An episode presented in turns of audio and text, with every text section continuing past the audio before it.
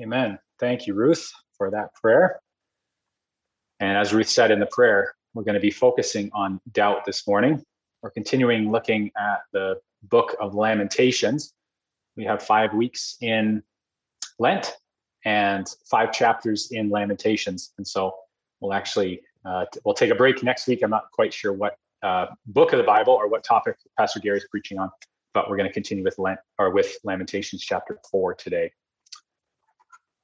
as the war in Ukraine continues, uh, it strikes me that, well, it's just hard for us to believe that this kind of destruction can happen today in our world. I think we would like to believe that we're civilized people that oops, sorry, I don't normally have that in front of me. We'd like to believe that our progress has made us incapable of such violence. There are many things that are hard for us to believe. And so this Sunday, as we continue our series on wicked problems, we are looking at doubt and struggles of faith, things that are hard for us to believe. Wicked problems are not simple problems with yes or no answers, and they're more complicated than complex problems that have a definite solution, even though several variables. A wicked problem has many dimensions, it's influenced by many factors, and has no right solution the best way forward depends on the context of all the factors. And this is the heart of lament as well. That so many of the things we lament are these wicked problems that are so complex. And so, in that, we hold one another up and we hold each other or ourselves up to God. Lament turns our hearts and minds back to God in the midst of our struggles and our doubts, which we're focusing on this morning. So I'm going to continue. Uh, normally the words would be on the screen for you, but this morning it's just a little simpler because we've had to pivot at the last minute. And so I'm going to read for, for you from Lamentations chapter 4. We'll read verses 1 through 17 from the New International Version. And you can just uh, close your eyes if you want and listen to the words. The Jeremiah here, I think, paints some rather vivid pictures, but you can also follow along if you've got a Bible handy at home. How the gold has lost its luster. The fine gold becomes dull. The sacred gems are scattered at every street corner. How the precious children of Zion, once worth their weight in gold, are now considered as pots of clay, the work of a potter's hands. Even jackals offer their breasts to nurse their young, but my people have become heartless, like ostriches in the desert. Because of thirst, the infant's tongue sticks to the roof of its mouth. The children beg for bread, but no one gives it to them. Those who once ate delicacies are destitute in the streets. Those brought up in royal purple now lie on ash heaps. The punishment of my people is greater than that of Sodom, which was overthrown in a moment without a hand turned to help her. The princes were brighter than snow and whiter than milk, their bodies more ruddy than rubies, their appearance like lapis lazuli. But now they are blacker than soot. They are not recognized in the streets. Their skin has shriveled on their bones. It's become as dry as a stick. Those killed by the sword are better off than those who die by famine. Racked with hunger, they waste away for lack of food from the field. With their own hands, compassionate women have cooked their own children who became their food when my where my people were destroyed. The Lord has given full vent to his wrath. He has poured out his fierce anger. He has kindled a fire in Zion that consumed her foundations. The kings of the earth did not believe, nor did any of the peoples of the world that enemies and foes could enter the gates of Jerusalem.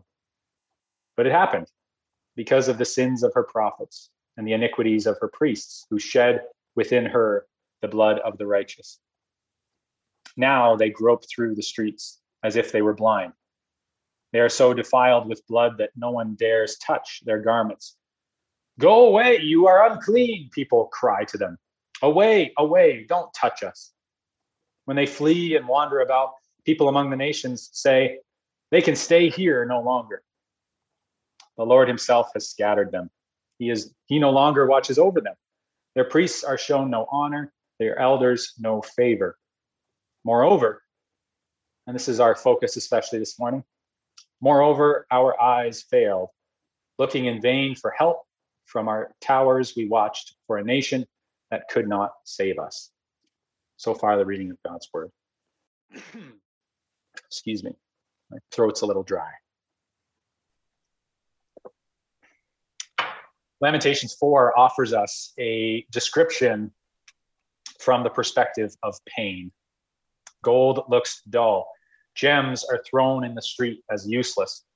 Children are as disposable as cheap dishes. Beauty has turned to ashes and soot. As we think about doubt this morning, it strikes me that actually this is quite a poignant picture of doubt. The things that used to be so enchanted and so beautiful and valuable, the things that used to be a source of strength and hope, they now seem disenchanted and plain. They're common, even painful to look at. We usually experience our doubts first in the midst of difficulty. Those of us who lose our faith in God or who wonder if we can believe what the Bible says, or whether we can hope for the future.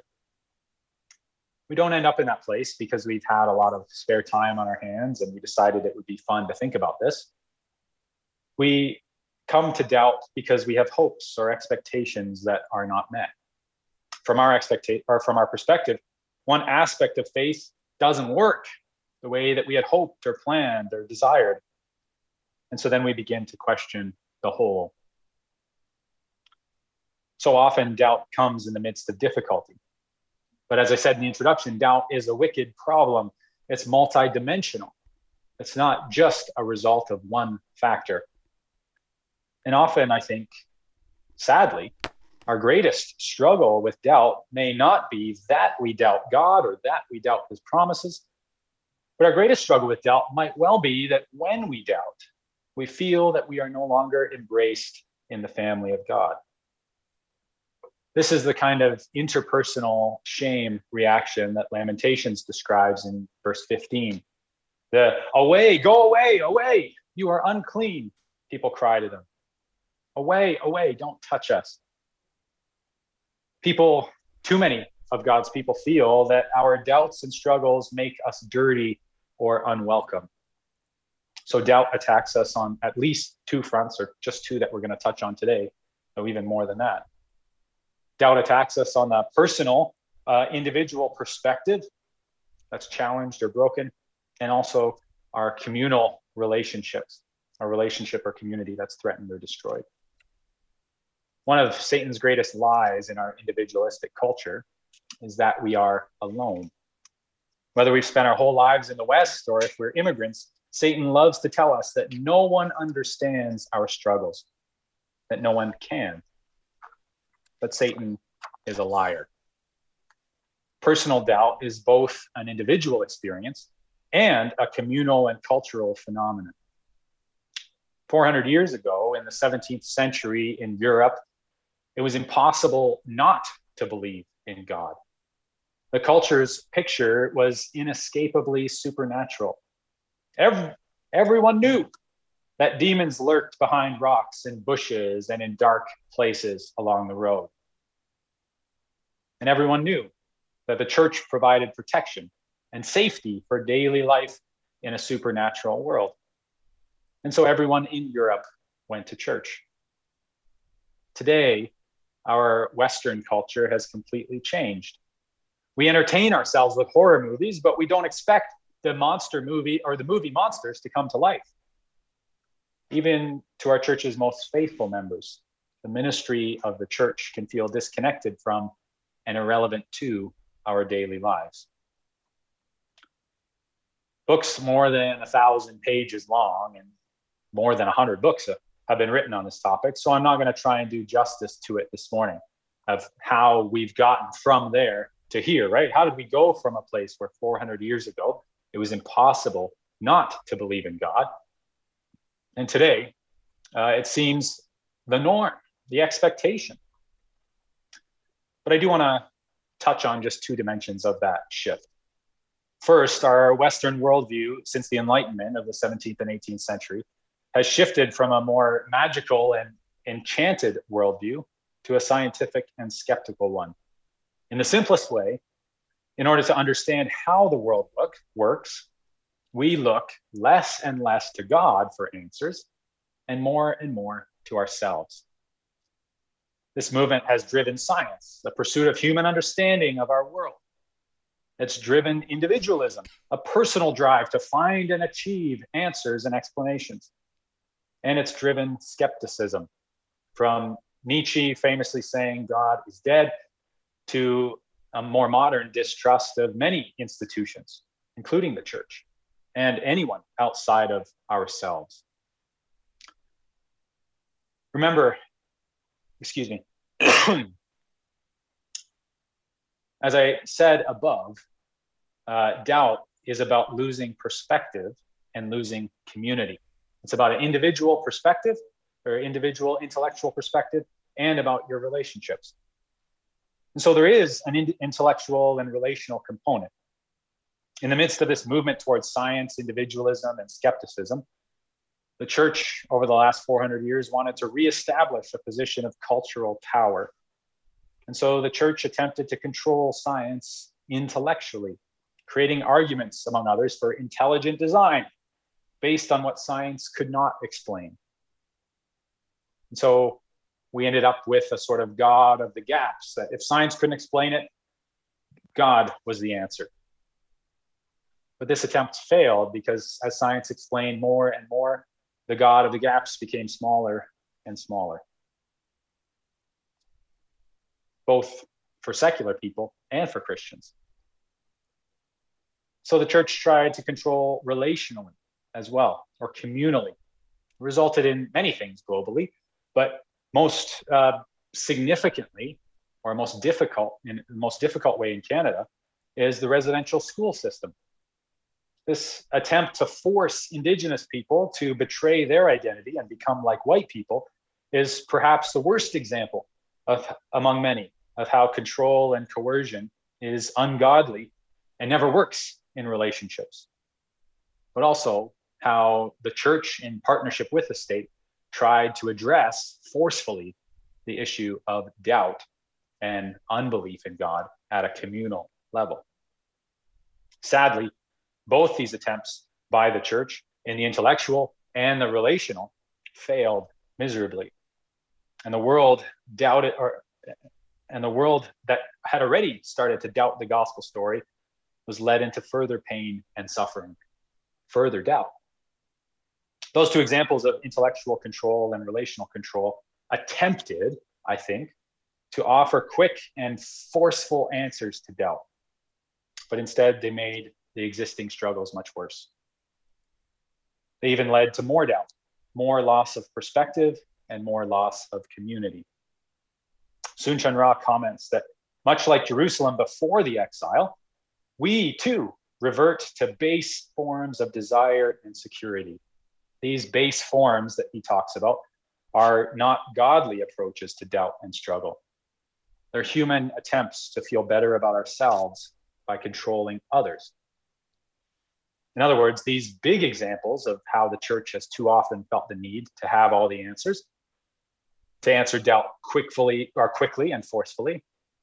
These, these big answers illustrate that base form. But we as individuals make the same mistakes. When people are grieving or when people are wrestling with their faith, we too try to offer, or we're tempted at least, to try to offer quick and forceful explanations apart from our enduring relationship relational presence. Suppose, and I'm just going to uh, create a, an imaginary scenario here.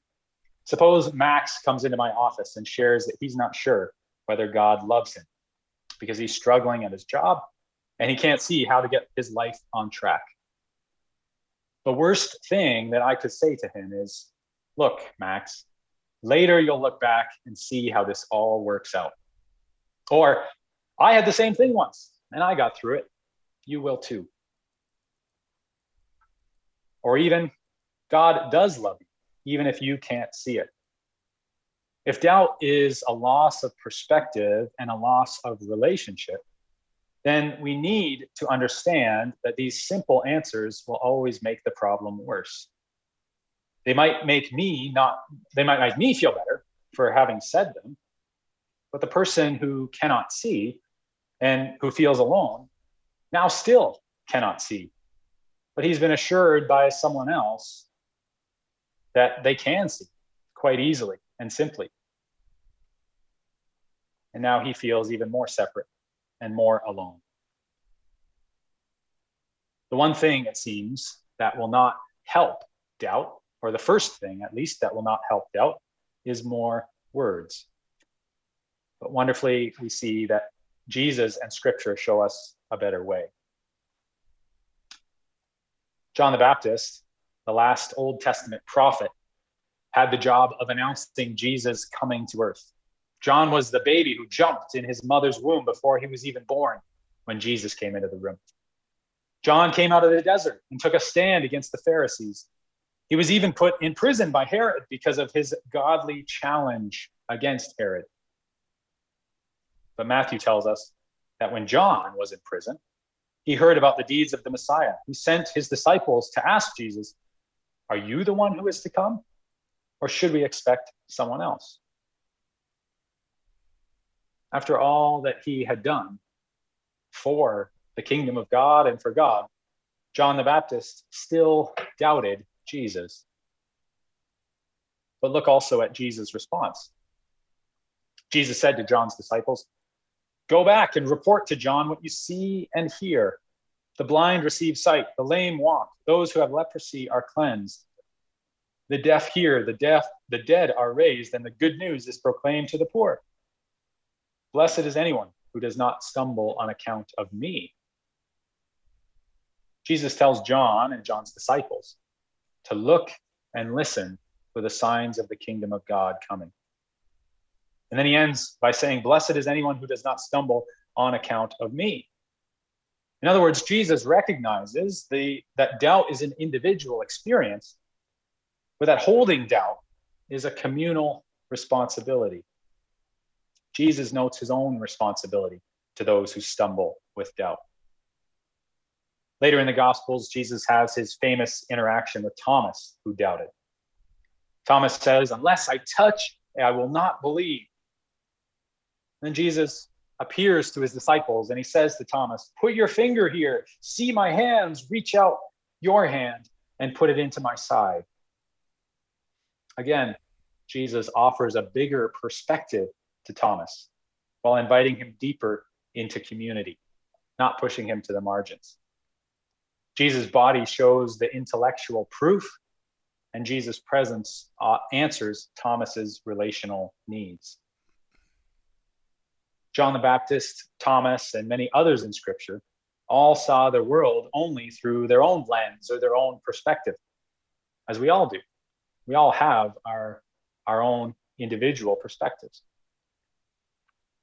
And so, also, John and Thomas and many others, including us, doubt the possibility of Jesus' words, of his promises or his actions. They and we needed to see and hear a perspective beyond themselves. They needed to experience relational intimacy with Jesus to be able to, under, to, to, be able to under, understand and answer their doubt. Even in scripture, as I just illustrated, or I hope to briefly, we see that doubt is both an individual perspective or an intellectual dimension and a communal or relational dimension. To face doubt, we have to address both of these. If doubt is about losing perspective and losing relationship, then we probably shouldn't be surprised that our world is fuller than ever of doubt. Like John and Thomas, like others in scripture, we see everything through our own perspective. But our culture encourages us to develop only our personal perspective and to continue to distrust others Trusting only in our own perspective leads to a loss of greater perspective. Likewise, it leads to a loss of relationship and intimacy. We see things that we used to value lose their luster. Things that used to be beautiful become tainted. Our culture puts a lot of pressure on us as individuals, and the weight of our skepticism, our struggles, and our doubt makes us tired. We want to give up. And in our world, it's easy to give up. we want to look away. But again, Soong-Chan Rah suggests that Lamentations 4 reminds us to persist, even as our energy fades. The conditions of suffering persist, and so we must persist as well. Those final words from Soong-Chan Rah, I think, are key. We must persist. And very simply, we must persist because God persists and we are his people. Because doubt can't be faced individually and it can't be faced momentarily with cheap or easy answers. And in the midst of our increasingly skeptical world, God continues to persist. And the biggest part of God's persistence in his world is giving his Holy Spirit to one community, a community that's specifically designed to walk alongside people in the long term through the joys and sorrows of life. I'm not talking about one specific ethnic group or age group. I'm talking about the church. Pursuing, persisting in lament, even persisting in struggle and in doubt, is necessary because the conditions of suffering persist in our world and because God persists in our world as well. Humility necessitates that we acknowledge that we don't have all the answers, only God does. That we can't hold our world together or even our faith together by sheer force of individual will. The church has always believed that even faith itself is a gift from God. So God doesn't need us to believe in him in order to exist. Certainly, he doesn't need us to rule over creation or to rightly order his world. Yet we all too often add all kinds of pressure to ourselves, thinking that we need to believe this or that is true. We need to have all of our theological ducks in a row. When Jesus' answer to his disciples who doubted was always the same Come and see, look and listen, reach out and touch. In a word, Jesus meets doubt with experience, not with answers. Jesus meets doubt with experience. Only experiencing God and interacting with Christ embodied in our world will satisfy our doubts. Why? Because that's what we're made for. We're made to experience God. We're made to interact with the body of Christ in this world.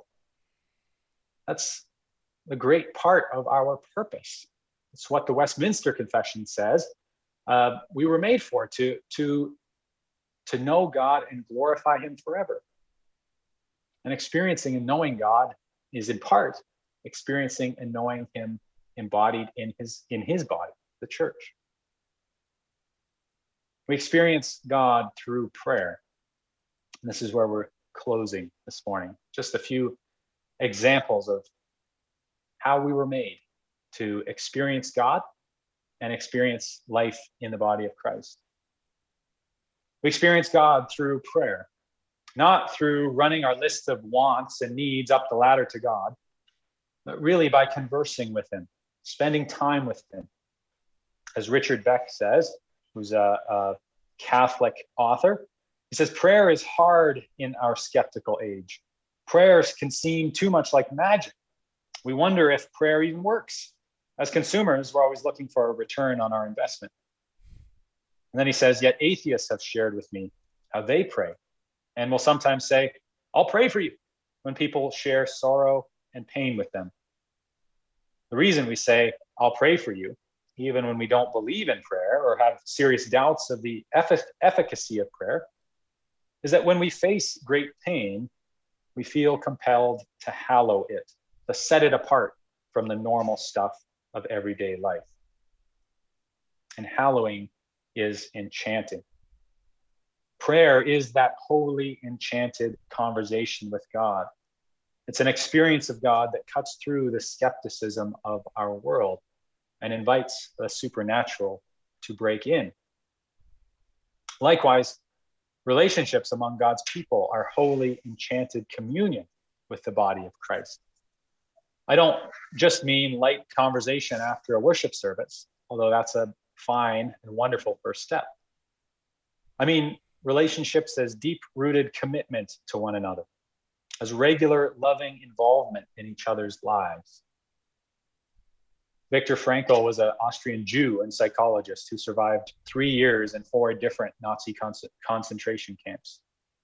After all of his suffering and doubt, he wrote uh, a book called Man's Search for Meaning. And this is what he says about doubt.